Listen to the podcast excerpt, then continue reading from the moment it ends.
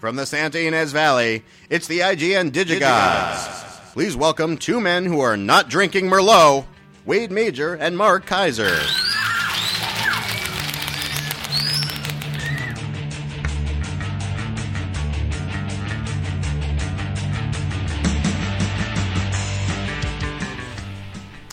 Me, I'm I'm actually just focused on World Cup right now, but I always appreciate a good Alexander Payne sideways reference.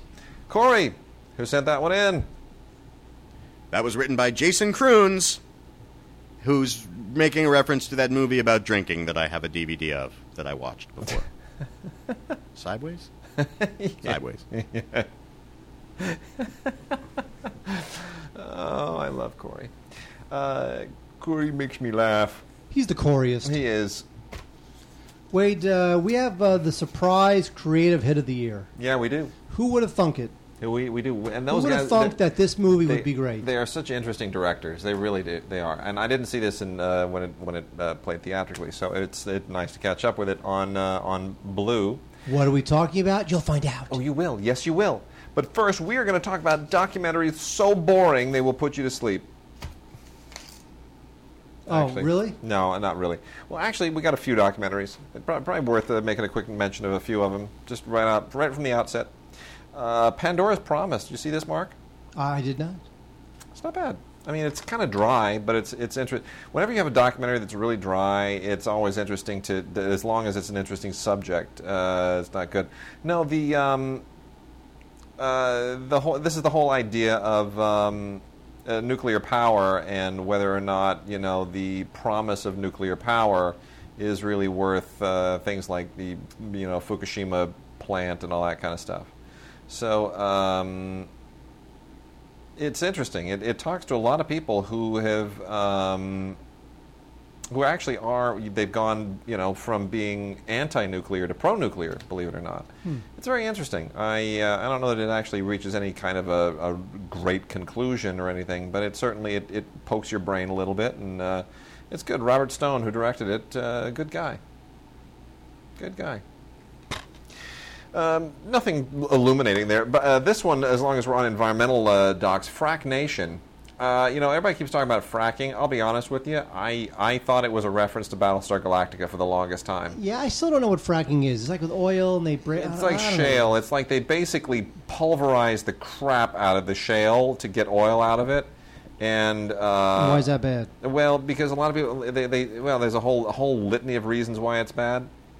So some people say, um, but it's like you know, fracking is short for fracturing, as in like hydraulic fracturing, right? It's like bam, bam, bam. Um, so Like- it's got, like Bam Bam. Exactly, like Flintstones, exactly. Uh, so you you're you're basically um, uh, just pummeling like all kinds of liquid and fluid and, and really intense pressure, and you're you're you know breaking up the shale and uh, getting the gas out. And I don't really understand the process all that much, but uh, what they what they the, the issues have to do with a number of things: seismic issues, in other words, whether or not you're you're causing instability in the Earth's crust and along fault lines and stuff, uh, possibly contaminating groundwater and you know a whole bunch of other issues. So obviously stuff on either either side. Um, but this is called Frack Nation, and this is. Um, a, a rather thorough and methodical look at uh, how it all shakes out and who's lying and who's exaggerating and who's not and who has you know ulterior motives. And again, I don't know that I came away from this feeling like I had uh, I finally gotten a grip on the subject, but I, at least I, I know that it has nothing to do with Battlestar Galactica anymore, and I and I think that's important. A bunch of cool titles too from First Run Features, who uh, have their cool little eco packaging and their little tiny sleeves. Uh, James Thurber, The Life and Hard Times. You probably know who James Thurber is, don't you? He's an author. Among other things, a uh, famous humorist, well known. I mean, he you know wrote the uh, the Secret Life of Walter Mitty, the original short story. Uh, did cartoons for the New Yorker. Um, anyway, this is a documentary on uh, his life, narrated by George Plimpton. Uh, and uh, it's lovely. He, uh, you know, you, you develop. He's definitely a, a New Yorkery guy. Uh, he sort of defines the Renaissance man that they the, the magazine appeals to. Uh, Top Hat and Tails: Harold Ross and the Making of the New Yorker by the same director, Adam Van Doren, is kind of a, uh companion piece. Uh, the previous one, obviously, narrated by George Plimpton. This one's narrated by Stanley Tucci. Very appropriate. Plimpton is much more of a Thurbery kind of guy. Tucci gets inside Harold Ross, who's uh, who's much more of a force of nature. And uh, this is obviously much more about the you know the, the business background and how it was all put together. And uh, also very very interesting. Uh, you forget what a really extraordinary effort the New Yorker was and still is. I mean, it's a it, it, it, I don't think the, the New Yorker has suffered a single bit in the whole publishing meltdown, has it? You know, I used to uh, subscribe to the New Yorker on my iPad. Yeah. And I uh, canceled it. You know why? Why? Because I can't keep up with them. It's every week, and the whole magazine, which by I mean, I, who, we all Every essay is seventy-five thousand they're words. all set. You know what? I can't sit there and listen and read a seventy-five thousand word essay on some woman's like summer in the and summer in New England. and that's all it is. I know. I can't. I mean, I love the New Yorker. I Yeah. you know Anthony Lane is one of my favorite film critics. I love reading that guy. That guy's great. He's great. You know, and really Seymour. Hersh does some interesting work at the New Yorker. So Yeah. I mean, it's great. And Woody Allen will sometimes come up with an essay in the New Yorker. Yeah. I mean, it's, it's the New Yorker. But isn't that sad that we're so busy now? Wasn't isn't technology supposed to wasn't it supposed to unleash our free time? Like robots are doing everything, so I can sit down and read this, the New Yorker. I'm holding in my hand now Yeah. is my free time. Yeah, in my hand. No, no, not that. yeah, free time.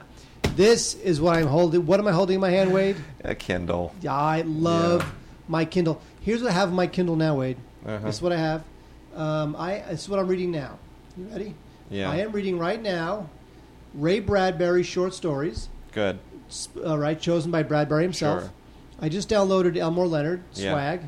You know, I'm Sure. I've read uh, I've read a Oh, few boy. Leonard novels. I I read The Talented Mr. Ripley, Uh-huh. Patricia Highsmith, the original. Yeah. I read Gone Girl, which is uh, David Fincher's new film. I've read the Mhm. book. I've never so pretty much I know how the film ends. Fantastic, good for me. I have read Twelve Years a Slave, Uh huh. the Solomon Northup, which is amazing. Um, and I've got other stuff too. I've got the Oscar Wilde collection. I got the Mark Twain collection, and uh, it's great. Kindle rules. The end. Un, un, un- Good. unequivocal Kindle rules. I have never read so much in my life.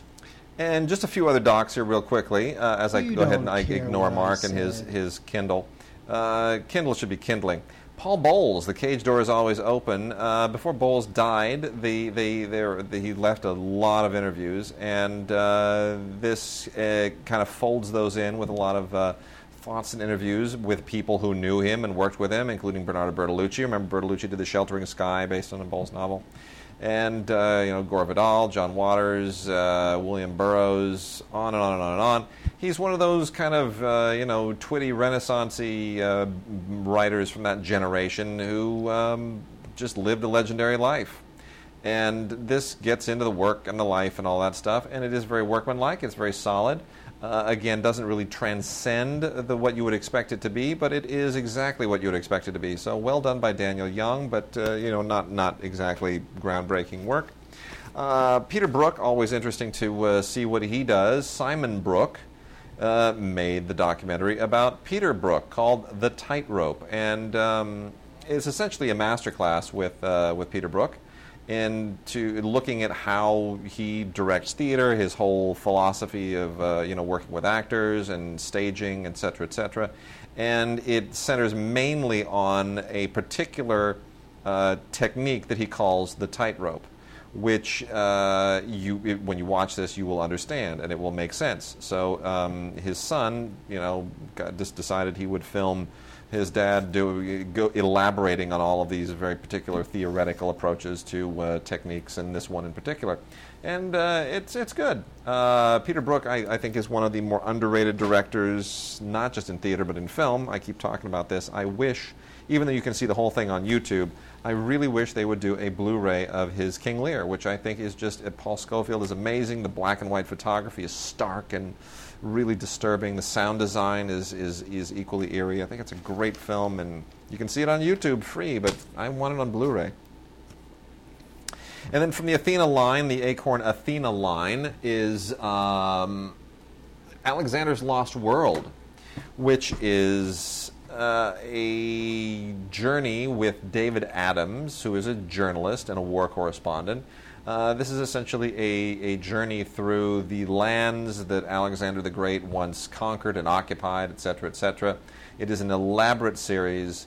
Uh, it is pro- it's like it's over four hours long easily, and um, it is it is uh, it asks a lot of very very interesting and provocative questions. Includes a lot of great educational material, and especially considering how all of those lands are still at the center of all of our current uh, global disputes and, and, and all of that.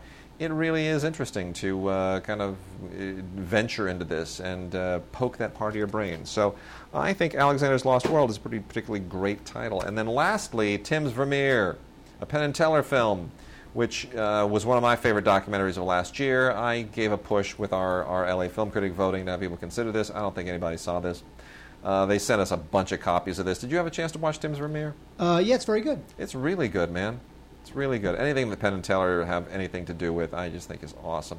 Uh, but anyway, this uh, this is basically an approach to um, the uh, uh, basically how Vermeer managed to be so insanely detailed with his with his painting, and it it's a it's a rather interesting scientific investigation by this guy named Tim, Jenison, uh, Tim Jenison, who is a, an inventor from Texas who decides to uh, basically spend years and years and years to try to unravel the mystery of what he thinks is, you know, Vermeer's painting. There is a commentary here which is both uh, insightful and incredibly funny on, on some very, very subtle levels, deleted in alternate sequences, and um, a Q&A from the Toronto Film Festival when the thing premiered. This is a, a Blu-ray and DVD combo set from Sony Pictures Classics, and I think, uh, if not the best doc of last year, certainly in the in the top five.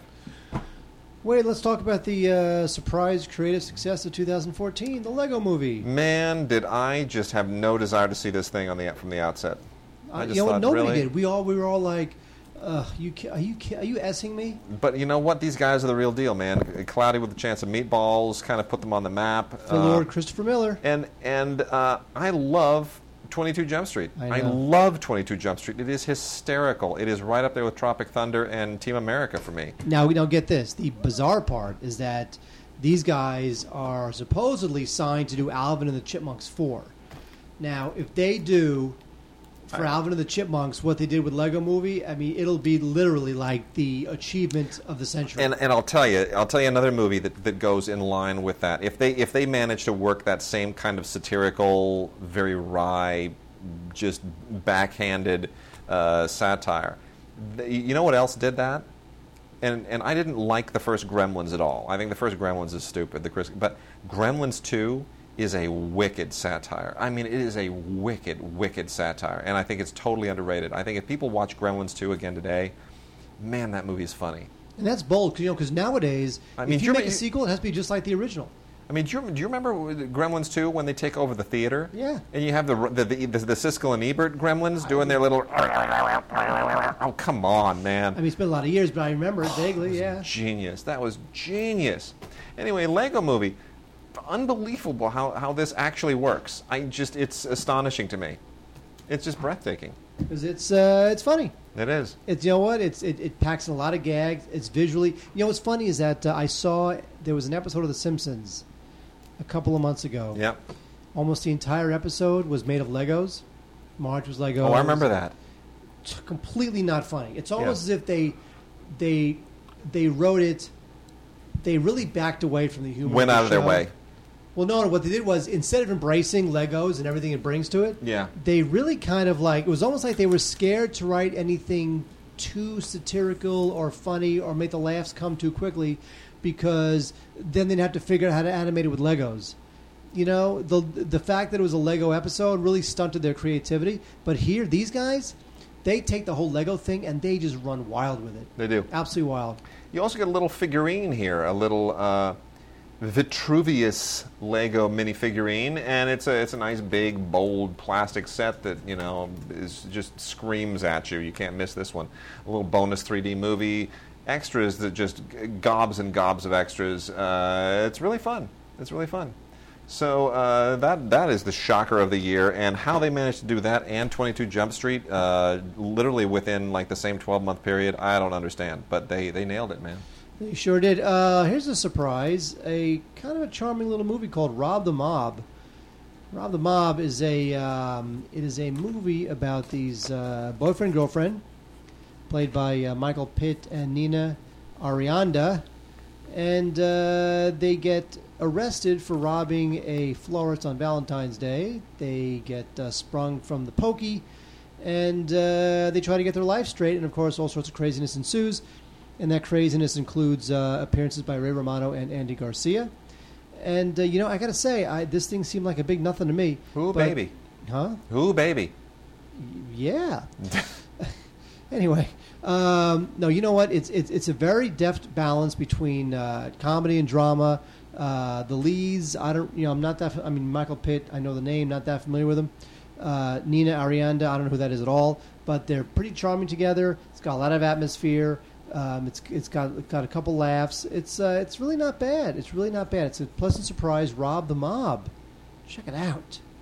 So Neil Neil LaBute has been all over the map uh, in his career, and some of the films have been good, some not so good. Why you would do the like the remake of The Wicker Man and crazy stuff, but uh, some Velvet Morning, written and directed by Neil LaBute, as he should do all of his films, is back in style.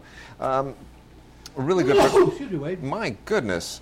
Really good performances from Stanley Tucci and Alice Eve in what is very much like classic Neil LaBute stuff, a, a hard hitting play translated into a film. That's what this feels like. Uh, Stanley Tucci's a guy, they used to have, they, you know, these two were lovers, once had an affair. He claims he's left his wife. They haven't seen each other for four years.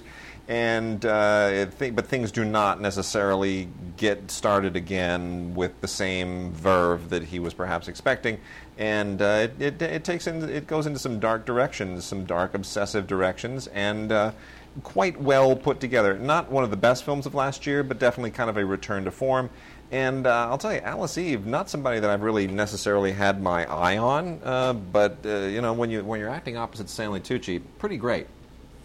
And he he forces everyone to just elevate their game.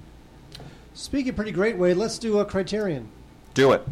The Beatles, Hard Day's Night. Oh yeah, baby. This is good stuff from And- 1964. And we should point out this is being uh, released theatrically, concurrent with the Criterion release. There's, you know, this this is working its way around the country. So uh, don't be surprised if uh, you suddenly see Hard Day's Night show up on a screen near you. And even if you have this, even if you go out and get the Criterion Blu-ray. You, you, you should see this projected. It's a great movie to see projected, especially with a crowded audience. It's a lot of fun. And you know, we don't really have musical artists like the Beatles anymore because you know when the Beatles first hit in 1964, UA Yeah. they wanted to do a Beatles movie before the fad went away because Yeah. who, who knew how long it was going to? I mean, frankly, the Beatles were d- d- done by 1970, so it was like a, it was like a half a million dollar budget. They hired an American, Richard Lester, Yep. who was you know who would later be named the father of the music video thanks to films like this. Yep. And they shot this movie, and you know what? The movie captures the energy and youth of the band. It wound up being released within months of, of being shot. They Yeah. wanted to rush this thing out, and uh, it's fun. It's a really fun film. It's uh, got a lot of great music. It's got a lot of great attitude. It just it just shows the boys uh, being real and being musical, and just shows that they that all four of them, some more than others, but all four of them have some uh, musical and uh, have some movie presence.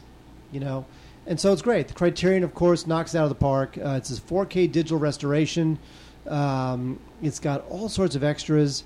2002 documentary about the film, with, which features Lester and George Martin. And George Martin, their producer, who's still around, he Amazing. Will, he will talk about the Beatles all day long. That's all he does. Like his job at this point, because who knows It's- how old he is, talking about the Beatles.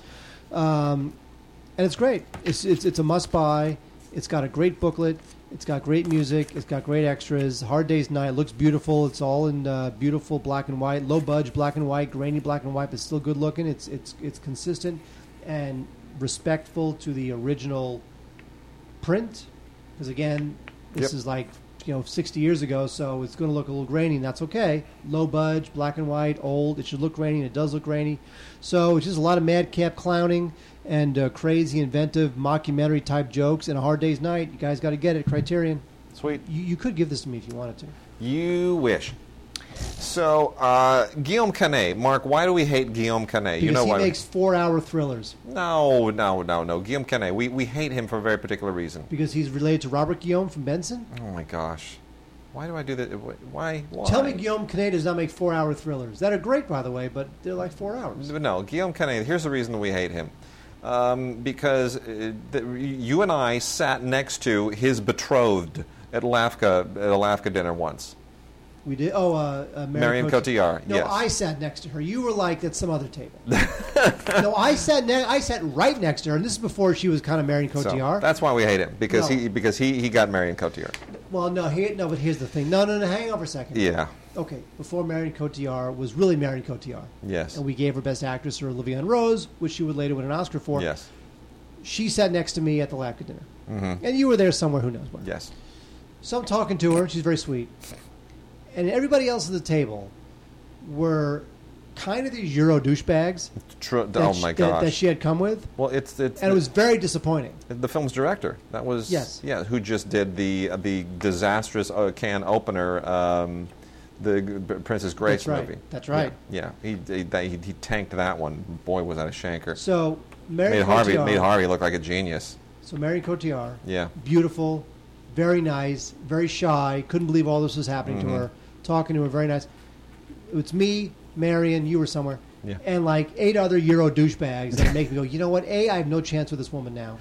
Because she obviously likes Euro douchebags. As if, as, as literally, she could like eight clones of me and I still wouldn't get her. Yeah. So it's not like I ever had a chance. Yeah. But when I saw the eight Euro douchebags, I thought, you know what? I have no chance. And it was just disappointing that somebody that sweet and that nice would be interested in Euro douchebags. Well, Guillaume Canet uh, just directed a, a- the English language film Blood Ties, which he co-wrote, by the way, with James Gray, who just directed Marion Cotillard in The Immigrant. So there's the which whole. I little- missed. I was really, really wanted to see. Um, yeah, I still have to. I still have to catch up with it, which makes me feel bad because I, I've, you know, I've known James for as long as I've known everybody from that little clique. Um, that goes all back to the, the Matt Reeves thing, you know. That's Matt Reeves was in film school with James Gray, so was Bryan Burk. That's how I met James Gray. You know this. Did I ever tell you the story? Have I ever Uh, told this story on the show? I don't know. I first met James Gray. Here we go. Now, James I'm- Gray, who directed uh, The Gray. and, no, no, no, uh, not, I mean, not the Gray. The, who directed Little? Little Uh, Odessa, Little Odessa. and a million other things. We Own the Night. Anyway, uh, which is very much like Blood Ties. I should point out. He co-wrote this. It's based on. Let, me just cover this first, and then I'll get into this. So uh, there's a, the, the the movie uh, Blood Ties is originally a French film by Jacques Maillot, Guillaume Canet, and James James Gray wrote the script. Canet directed it. It's basically set in the 70s. Uh, Clive Owen and Billy Crudup are brothers on the wrong side of the law, right? You know. Uh, uh, Clive Owen is the is the ex-con. His younger brother is uh, Billy Crudup, who's a cop. And you know, one gets out of prison, and then he can't stay straight, and you wind up with the you know brothers facing off thing, and you know the, the in the, the the hair and leather and high heel era of the 1970s. And it's it I don't think it works as well as it probably could, partly because we've seen this before. But um, you know what? I, it, it's got a really good cast and mostly sustains it. Matthias Schoenaerts is in this movie, and I always enjoy him. Uh, he's the guy from uh, from Bullhead, the uh, the Belgian film. But James Caan, always great. Mila Kunis, surprisingly good. Zoe Saldana, surprisingly good. And of course, Marion Cotillard does show up in here as well. Um, I think it would be, uh, you know, uh, stupid not to if you, if you can bring her in here. But really, it's Clive Owen and Billy Crudup who own the movie. They own the movie, and they do a great job. Clive Owen can do no wrong as far as I'm concerned. So, anyway, it's worth checking out. I, I'd hoped for a better film, but it's certainly, I think it's still very, very solid. Uh, this is a Blu-ray and ultraviolet combo set. And now, I'm going to tell you when I first met James Gray. Okay. Yeah. Let's give you a little James Gray. Okay, it's The Yards. I didn't mean The Gray. I meant Yeah, The Yards, sure. Two Lovers with Joaquin Phoenix. Very good. Oh, great film. That's right. Great film. So James Gray, he has yet to have his like his, his hopefully The Immigrant is it. His super breakout. Give him a couple of Oscars. Movie. James- James is he's, a- he's almost there. James is a tremendous director. He really is. And uh, I, I met James. I was at UCLA Film School. And, you know, Matt Reeves, who a good friend of mine from high school, Matt, who just directed the Planet of the Apes movie, Matt was at USC. I'd introduced Matt to, to Bryan Burk, who, you know, runs Bad Ro- Robot for JJ, who you went to school with. Oh, my gosh, you hear all those sounds? It's us dropping, mitten dropping names. And, um, and yet here we are in my living room doing a podcast. So, uh, so I, you know, I schlep down. It's, it's like I, I can't. It's like October, I guess it is, because it was a Halloween themed thing. So anyway, I schlepped down from UCLA over to Brian's house because he lived near UCLA at the time because he was shooting his student film at USC and it had something to do with kids on Halloween who were t- toilet papering the house and the neighborhood and whatever. And I can't even remember what it was. So I schlepped down a few blocks from the school to you know help him shoot some stuff. And here is his very cynical, very upset at Brian's unprofessionalism DP, his, a colleague of his, James Gray, who you know was was just standing around and was just sighing and rolling his eyes, and the whole thing was just not professional up to his standards. It was very funny.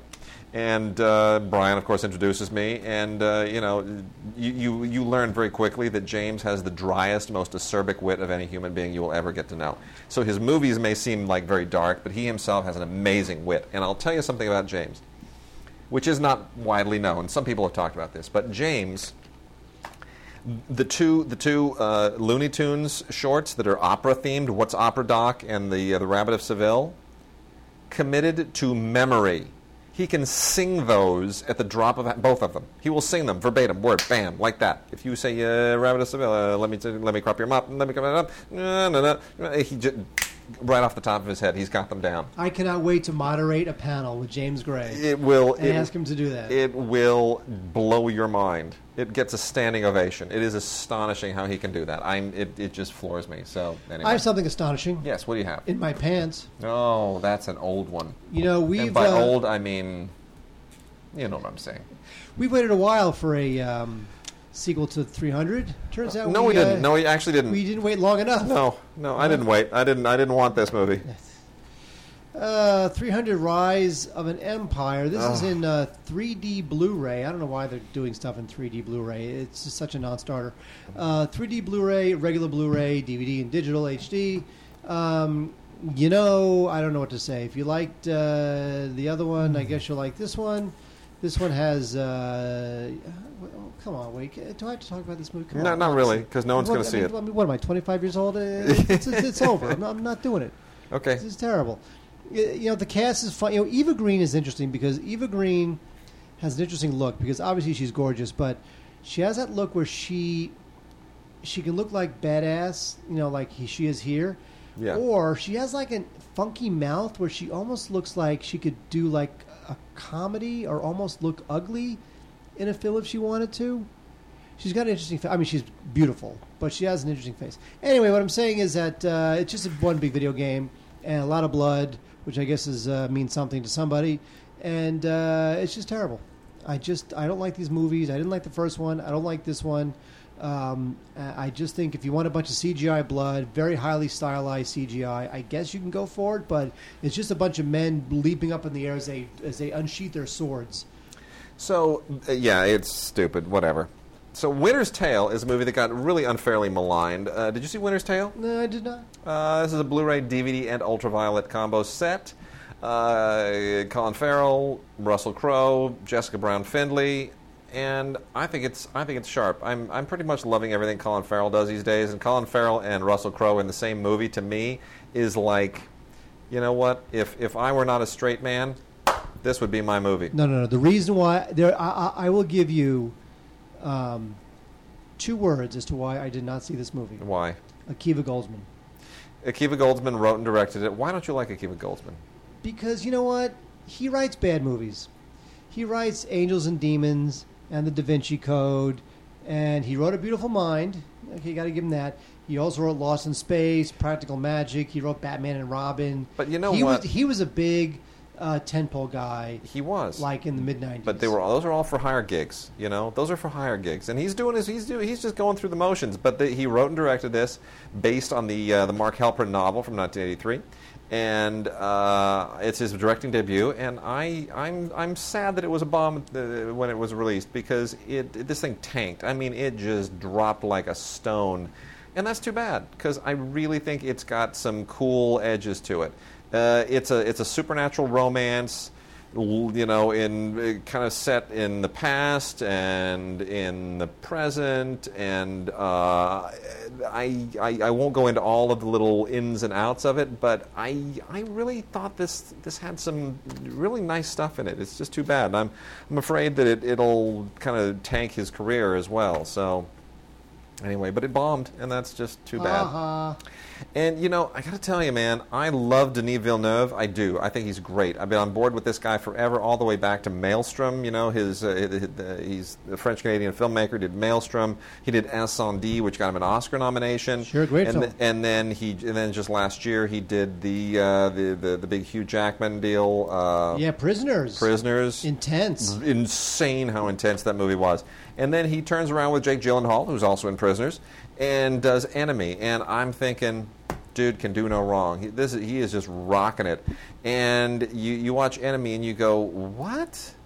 Where did why did with the all that you were, had going with the like what was the What's point the of thing with the guy in the thing? yeah, I don't understand this. Uh, the Jake Gyllenhaal in this weird, weird dual role, and it's uh, I don't know, man. It's it's very the, the, the, the, it's very strange. The whole idea of I mean, doppelganger stories typically don't really work. There are very few that ever have. Well, uh, uh, Jesse Eisenberg just did a I doppelganger know, film. I know, I know, and they came out around the same time, both of them, and it's like, really, what is, what's what's in the zeitgeist now that everybody wants to play their own evil twin in a movie? It's very strange.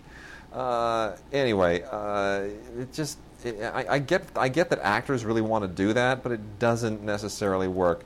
Very strange thriller. Um, Melanie Laurent is in it, and I, I always love her. I thought she's she's just she can do no wrong, but. I don't know, man. It just seems like a weird misfire for, for these guys. So uh, I had hoped for better, but He'll be all right. yeah, anyway. And uh, then we've got, lastly, on the new movie front, uh, the, the one that everyone's been waiting for. I mean, we all have been sitting on pins and needles, even people who didn't want to see 300, uh, Return of an Empire, Rise of an Empire, whatever it's called. you I know you're all thinking, I have got to see Wolf Creek 2, right? Huh? Everyone? Anyone? Wolf Creek 2? No? Okay, maybe not. Uh, Wolf Creek, of course, was an Australian film that got a, bit of a cult following, and uh, now they have felt the need, I guess, to make a gorier, less sensible, more exploitive um, sequel in Wolf Creek 2. And uh, I, I, you know, if you're a horror fan, I'm sure this just scratches every itch you have ever had. But I just, it gets so tiresome to me. So uh, I, I recommend this strictly to people who, uh, who just cannot, who cannot get their fill of the, the Wolf Creek franchise. I'm sure there'll be a Wolf Creek three. Uh, Wade, uh, I'm kind of a fan of Comedy Bang Bang. Now, Comedy Bang Bang is a Comedy Central. Uh, sh- actually, it's an IFC show, and um, it is uh, based on a comedy podcast that used to be called Comedy Death Ray, or Comedy Death Ray Radio, I guess it was called. And uh, it was funny stuff. It was Scott Aukerman and a very bizarre comic who I've seen on stage named Reggie Watts. He's African American. He has this huge afro and beard, and he's got this very strange, bizarre stage presence. Um, but it's funny stuff. And so IFC gave him a show called Comedy Bang Sweet. Bang. And uh, it's good. It's 20 episodes. It's on DVD, not Blu ray, unfortunately. 20 episodes. You get a lot of decent uh, guest stars because, again, this show has a comedy. It has a cult following within in the, within the comedy community. Mm-hmm. So some of the guest stars include Jessica Alba and Aziz Ansari, David Cross, Jim Gaffigan, who I love, uh, Anna Kendrick, Andy Richter, um, uh, Andy Samberg uh, shows up. So it's really good stuff. A lot of special features. There's commentaries. There's deleted scenes. So if you like kind of that, uh, you know, UCB stand-up comedy, not not Sure. like not like Groundlings comedy store type comedy. This is way more a little bit out there, but I like it. Uh, check out Comedy Bang Bang. All right, Mark, I'm going to blow through a, a bunch of uh, British television here and then let you get back to regular TV. I'm going to do this as quickly as I can because we got a lot of British TV that has accumulated over time. Uh, William Shakespeare Collector's Edition. William Shatner collector's edition. no, William Shakespeare. William Shatner? Well, same thing, right? We've heard we've we've heard Shatner do to be or not to be. the best. It's it is, isn't it? it to be or not to be. That is the question. Oh, it's the best. It's just it just doesn't get any better. Uh, now this is William Shakespeare Collector's Edition from PBS, which is a little odd because you think, oh, it's like all of Shakespeare. No, it's not. It it's just Macbeth basically. Um, uh, seven hours on three DVDs which includes uh, the, uh, the the previously released Patrick Stewart Macbeth, which I saw on stage on the West End, I should point out, and was amazing. And as good as it is here, obviously live is so much better.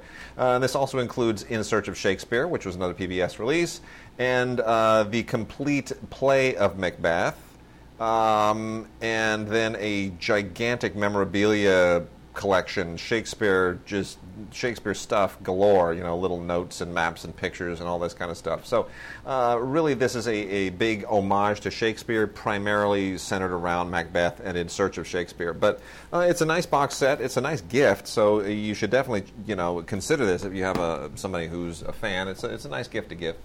Uh, Poirot the uh, Poirot series are, are finally making their way slowly onto Blu-ray, and Poirot series 11 and 12 are out, uh, two discs apiece, both from Acorn. These are finally in the original United Kingdom broadcast order, which previous releases were not, and Poirot has been split between you know, like uh, A and E had a lot of these titles for a long time, and there were there were the series, there were the one hours, and then there were the two hour mysteries, and it all got very confusing, and a lot of people were just sort of trying to get their complete Poirot collection, and they ne- never quite could. Um, but what's really nice about this is that you, you use a lot of these actors that we're now really familiar with. Uh, that we weren't at the time, but they've been in other shows that are they're you know hugely popular. Now you get to revisit this, and you're like, hey, look at that! There's uh, Jessica Sta- Jessica Chastain and Hugh Bonneville and uh, I, you know Eileen Atkins and you know people who've really gone on to do bigger and better things. That's pretty cool. And uh, yeah, so you get these uh, you know four mysteries apiece. Uh, on two discs, series 11 and 12 on Blu ray. And even though this was not a terribly well shot show, I will say Acorn has done a good job getting these things to look pretty darn good. Uh, really quickly, uh, knock out a couple more before I let you do a uh, do another thing. The Making of a Lady, the original UK edition, originally aired here on PBS, is the uh, adaptation of the Frances Hodgson Burnett novel. Uh, about a with like all these things, it's always about some young Victorian woman whose life is just you know completely messed up, and this is exactly the same thing uh, a, a, poor young woman and uh, who winds up meeting a a, a, a, young man who, shall we say, um, uh, has a thing for her, as they often do in these uh, in these uh, in these kinds of uh, Sense and Sensibility Jane Eyre type deals. Anyway, um, good story. One that I was I've never read the book. Uh, was not that familiar with the, the story in any in any case, but I, I, like all of this Victorian literature to begin with, and I thought this was a very very good uh, good rendering of it, nicely cast. Uh, a lot of people that I hope to see in other movies at some point. Uh, great Blu-ray from PBS. And then uh, also we've got Guy Pearce, who uh, is in the Rover right now and is freaking awesome in the Rover. Guy Pearce rocks. It's about a dog, right? Oh, you have no idea. Uh, set two of Jack Irish. Guy Pearce is amazing. This is based on the books by Peter Temple, two discs. And uh, he, uh, you know, Guy Pearce, the more lines he gets in his face, the better he is. So, um, really, really good stuff. Uh, this is also on Blu ray and DVD from Acorn. Uh, a little Star Trek for you. We have uh, Star Trek The Next Generation Season 6. This is the uh, season uh, 1992 93. By this point, uh, the show is uh, easily one of the best on television, and um, season 6 is one of its best seasons. I uh, My favorites here are um, uh, what's it called? Tapestry, where uh, Picard dies in an accident, and he has and he goes through the afterlife and analyzes his past choices. I really like that one a lot. Also, uh, Mr. Scott uh, comes back in an episode called Rascals, which I I think it was called Rascals. Uh, it was called something. No, actually, it wasn't called Rascals. But actually, does Mr. Scott come back in this episode? Can't remember. Uh, My yeah, no, he does. He Yeah. does. God, my memory's dying. Um, Mr. Scott comes back in an episode that was pretty terrific, except I thought Mr. Scott should should have died at the end of it, but he did not. I'm just saying he should have died at the end of the episode, but he didn't. Um, anyway, so this is a good uh, season. It does have the uh, Birthright, which is uh, a two-parter with Worf. I don't like any of the Worf stories where you talk about uh, honor and everyone. The, the, the lighting is also due. There's like smoke, and everyone talks about honor and purity, and, uh, Oh, of and course the, they do. The, the, the croc croc ceremony. I don't like any of that stuff. So forget Birthright, but there are some great episodes, especially Tapestry, and also the two-part Chain of Command, uh, which was one of the classic Star Trek two episode arcs. That is not only included in the season six Blu-ray Um, but it is also broken out into its own separate DVD release, Very nice. which is just Star Trek Next Generation Chain of Command. Uh, special features there include an audio commentary by Ronny Cox, who plays the uh, Cardassian villain who tortures Picard. It's very funny. When the show first came out, we thought, oh, Cardassians, they're a terrible uh, new Star Trek villain. Now, in 2014, Cardassians sounds like Kardashian. Oh, it's the worst. That's worst. not fair. Anyway, so uh, I think this is a good season, one of the best of Star Trek: The Next Generation. So I would go ahead and spring for the um, for the whole season. Of course, what I'm waiting for, and don't know if it's ever going to happen. I'm waiting for because there's only one more season left. The show only lasted seven seasons. I know. So I'm hoping for one big honking next generation mega insanity set suitable for display on your Blu-ray DVD bookshelf. Don't know if it's going to happen. We have no intelligence on this. In fact, we have no intelligence generally. What I'm saying is, once the seventh season comes out, I would love to see a big ass honking, put them all in like a huge die-cast enterprise model, stick them all in there, be awesome. Okay. But until then, season six, good stuff. I- I- also, you know, a couple of the episodes in season six were uh, directed by Adam Nimoy, Leonard's son. Oh, good. That's you named his son. Adam? You named his daughter Eve? What's up with that, yo? See, that's not. What up, word? That's just not right, Bro? bro. All right. Uh, you know, some great uh, period mystery here. Miss Fisher's Murder Mysteries, Series 2, uh, based on novels by Kerry Greenwood. This is an, an Australian series, which is why I included it in British television, because, you know, Australia, Canada, you guys, you're still part of the British Empire, right? You're still part of the Commonwealth. You didn't fight a war, right? So why, why should I, why should I, like, what up? Um, no, this is really good stuff. This is uh, Australian television, which is a lot like British television in many respects, and uh, set in the 1920s in Melbourne. And she's sort of like, uh, you know, she's like uh, Miss Marple, except she's young and hot, which tells you where that the Australians actually have their priorities in a good place. And uh, you know, the the pizzazz and the flash of the 1920s, not entirely unlike the rest of the world at that time really fun stuff. And what's really nice about period mystery is that you can't rely on like a Google search or on forensic, uh, you know, uh, microscope analysis to solve your mystery. It's got to be old-fashioned sleuthing. And that goes a little bit for George Gently as well. Uh, George Jetson. Yes, exactly. George Gently's Series 6. Uh, this uh, the, the Series 5 ended on a very dark note, and uh, six months later, after that, that dark note, this picks up, and uh, you're now in 1969, and uh, all of the turmoil of that period in England is very much the backdrop of this this outstanding show, which gets better and better with each successive series. And Series Six is far and away the best series yet of that. Mr. Selfridge Season Two, Jeremy Piven. Uh, at his level best, much better than in anything I've ever seen him in. A, the lone American in this cast of Brits as the American guy who established the the the, the uh, department store known as Selfridges in London. If you've ever been there, it's amazing. I've been there a million times. I never realized it was an American who founded the thing. The first season was great. Uh, the second season is even better. Really great stuff. And I don't know how much of this is now starting to they're starting to fictionalize, and how much of it is really based in fact. But it doesn't matter because it's really good. It's well written, and it's maybe a notch below Downton Abbey, and that's uh, that's already high praise. And then uh, lastly, uh, on this little batch, we have got Ripper Street Season 2. Uh, this has been a big deal on BBC America in the States, and uh, this, of course, is you know very much in that uh, that that uh, Dickensian Victorian. Uh, uh, the, the grit of it, right? The the Jack the Ripper slash uh, Sherlock Holmes era, and um, it uh, this this show has it really kind of pushes the envelope, and it's uh, it's a little bit tough, but I I still really enjoy it. I it's it sort of doesn't go too far, you know, even though it's. Um, it really wants to kind of push your face into. I guess uh, what was the what was the uh, the HBO series uh, Deadwood? it's got a Deadwood kind of vibe to it. Yeah, I love right? Deadwood. Right? This is like this is like Deadwood in Vic- in the in the muck and the disgusting, nasty, watery, grungy streets of London, of Victorian London. It's got the same kind of a vibe. So Ripper Street, very very good.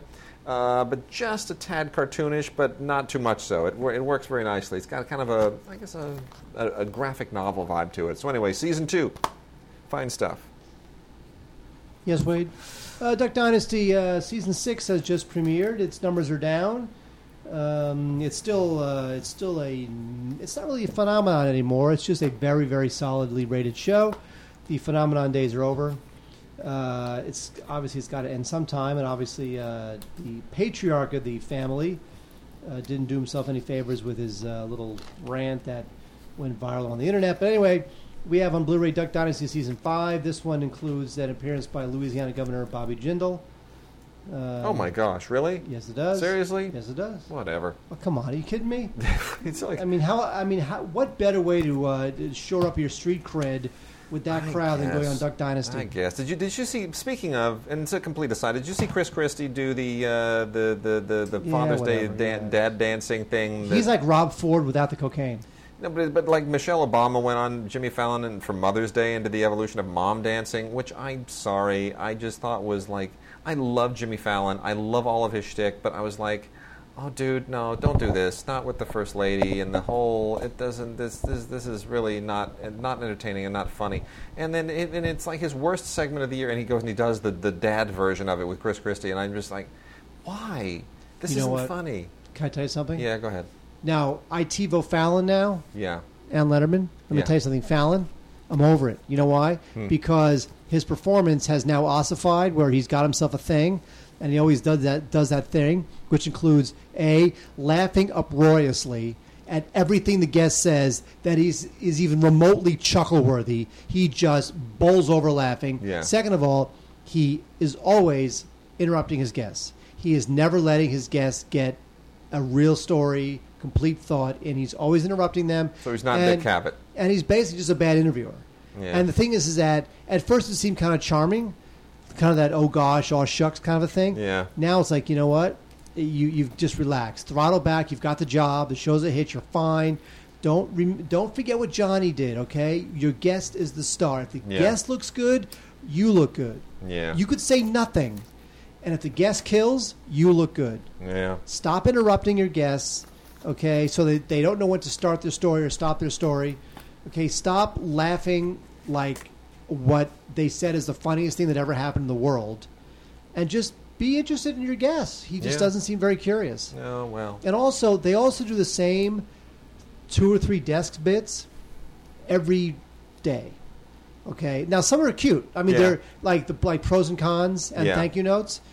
Those are good, solid conceits to throw a lot of jokes in. Yeah. Clever, especially thank you notes. That I think that's that that's always fun.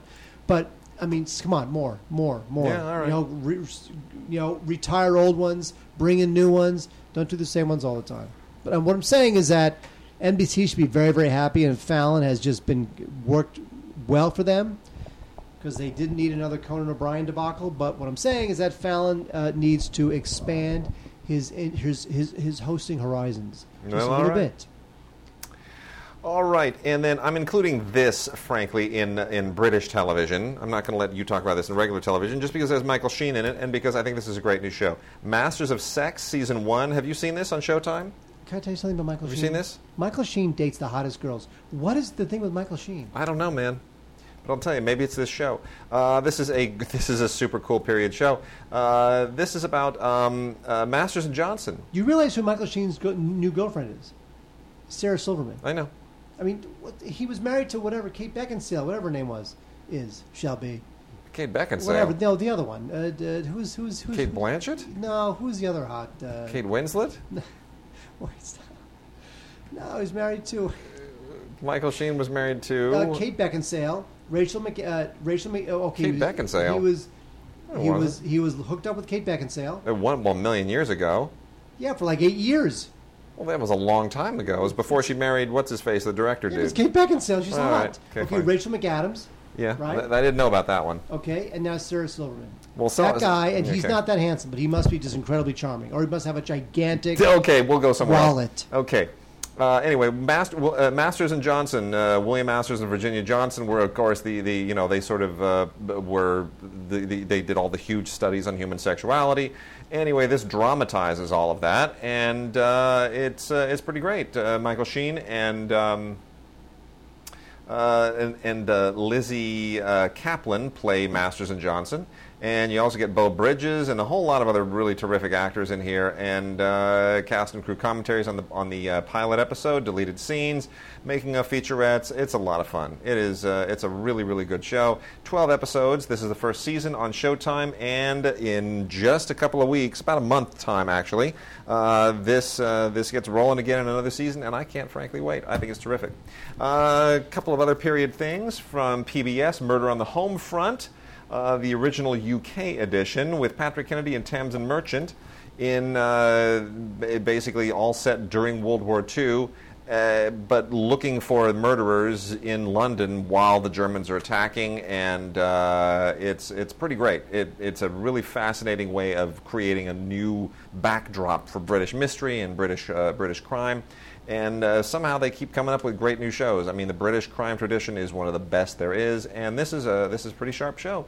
This is uh, Murder on the Home Front, so definitely check this out. This is this is cool, worthwhile from PBS.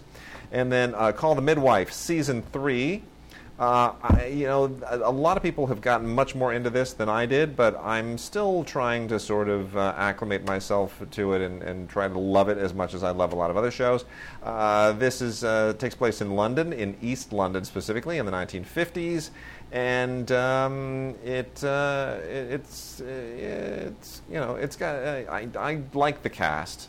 I'll say that I like the cast. And then a bunch of Doctor Who's. We've got uh, Doctor Who, The Time of the Doctor, which, uh, you know, uh, suddenly has better costumes than previous Doctor Who's, I will say. Um, then there's also An Adventure in Space and Tongue, uh, three discs. This uh, features the first Doctor Who adventure ever. And uh, this is. Um, primarily, I would say for fans. Really, uh, pretty much for, for fans. This is it, it just it's just too in, it's too intensely rooted in the lore. I, I don't know that it's anybody who comes to this fresh is really going to be able to make much sense of it. And then uh, similarly, from the Patrick Troughton or Troughton years, is the Enemy of the World, uh, which will make absolutely no sense to anybody who. Uh, I mean, it, this is very early Doctor Who. It's 1960s and uh, it's a very raw and very uh, technically inarticulate, and you know, not a lot of money in this. Uh, but I guess you know, if you've seen a lot of do- later Doctor Who and you watch this, you start to realize there is certain continuity and certain ideas. But man, I, I just I don't understand how the people who are doing Doctor Who right now even keep track of all this stuff. I don't understand Doctor Who at all. I don't know how they keep track of all the rules and what who's done what. I mean, it just you, there are people who are doing this now who weren't even born when there was like there'd already been like five or seven Doctor Who's and a million changes and all that. Oh, just whatever. You know what the, the, the- what the name of the phone booth is called? What the retarded? Is that what it's called? the TARDIS. Oh, it's not not not the retarded. no, stop. Ugh, it's just the worst. Carry on. All right, speaking of the worst, this has got to be the dumbest show ever. Unforgettable, which CBS had actually canceled, and then uh, when there was interest in other networks to pick it up, they actually changed their mind and renewed it. Uh, it's a summer series starring uh, Poppy Montgomery. She pl- wait, here's the thing. Yes. She plays a uh, uh, she's a cop. Wait, Uh huh. and she has this uh, uh, this rare condition where she can remember everything that ever happened to her. Yep. Pick the day. She'll tell you what she wore, who she spoke to, what they said. Right. Yep. The only thing she can't remember is what happened when her sister was murdered. Oh gosh. Terrible. Oh, so tragic. So uh, there you go. So she, uh, uh, whatever. It's just so bad. Now it's a summer series. Uh, season three is premiering soon, and so in anticipation, they have released season two on DVD. I think the show is ridiculous. Good deal. Uh, some other detective stuff that is worth checking out. I'll go through real quickly. Uh, these are, well, from Acorn. Um, most of these are from Acorn, I believe, and then one from BBC. Uh, the complete collection of Father Brown, which is, you know, yet another one of these mystery-serving detectives. This is uh, stars Kenneth More, who is a fabulous actor. Main reason to watch it. Season 10 of New Tricks. Uh, which, if I need to explain this to you, you're, you've been living on Mars. Uh, this is, you know, obviously already a decade old, and uh, it's about retired cops who, you know, bring their expertise to teach those you new young whippersnappers a thing or two. And uh, very, very good show. Uh, then there's also season nine of Dalziel and Pascoe, which uh, this is from BBC, and uh, this is dark and dark and dark and very dark. But uh, somehow the whole Britishness of it overrides the uh, the you know seven slash Silence of the Lambs ishness of it. And then Iain Glen, an actor I've always really liked, and I wish he'd show up in, in more movies again. Uh, Iain Glen stars in uh, as Jack Taylor, and this is based, as many of them are, on a series of novels. Ken Bruen wrote the crime novels that this is based on. This is set two. And, uh, you know, again, the reason to watch this is for Iain Glen because he is such a fantastic actor. He was briefly in uh, uh, Downton Abbey and among many, many other things. I want him to be in features. He is a great actor, especially in features, and especially the way that he's aging. So um, he's the reason to watch this as well. Uh, this is set two of Jack Taylor. And then uh, we also have Republic of Doyle, season one. And uh, this is a new show. Uh, this is a, uh, a Canadian show, and uh, I think it's uh, I think it's uh, it, it should have a fairly long life. I would think it's, it's hopefully this will be around for a little while. So um, the stars Allan Hawco and um, Sean McGinley, neither of whom I'm all that familiar with, but they're good.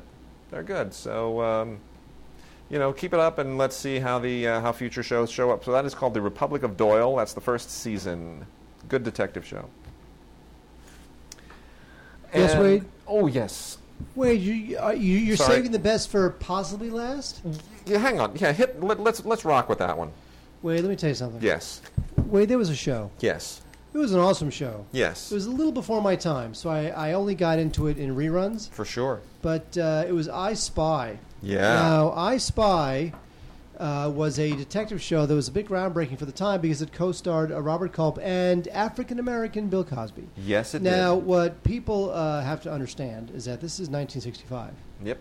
and the idea that an African American would star on a network, prime time, one hour, big money, spy show, unheard of. Mm-hmm. But Robert Culp, God bless him, may he rest in peace, really fought for Cosby to be on the show. It was really Robert Culp. Yep. And Cosby will actually admit this and has talked about this a lot.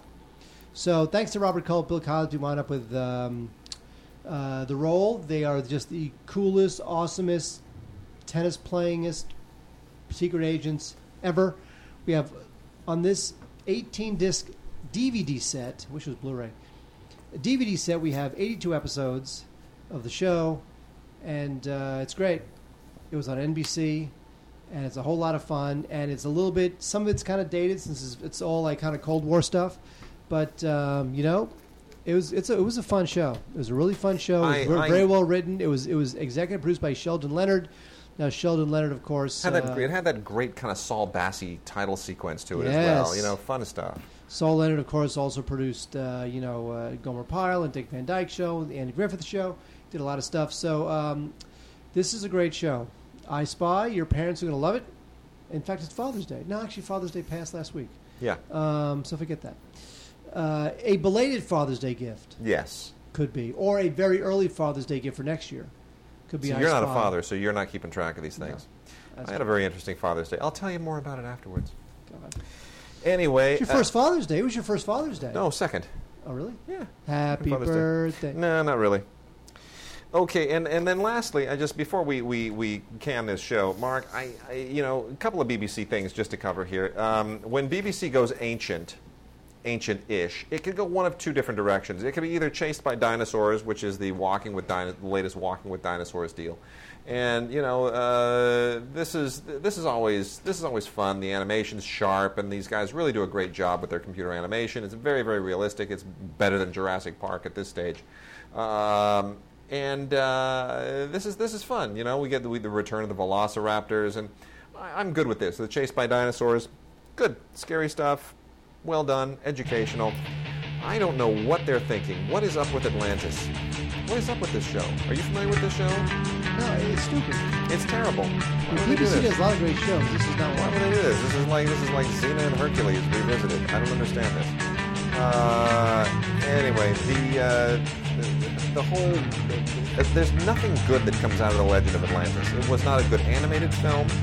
Um, the original movie Atlantis: Lost Kingdom, which is what 1960 something, late 50s, early 60s, where people it's like almost like Island of Dr. Moreau set on Atlantis. It was it's ridiculous. It's like it's truly one of the worst films ever made, which is why I keep the DVD to prove to people this thing actually exists. It's ridiculous, truly ridiculous.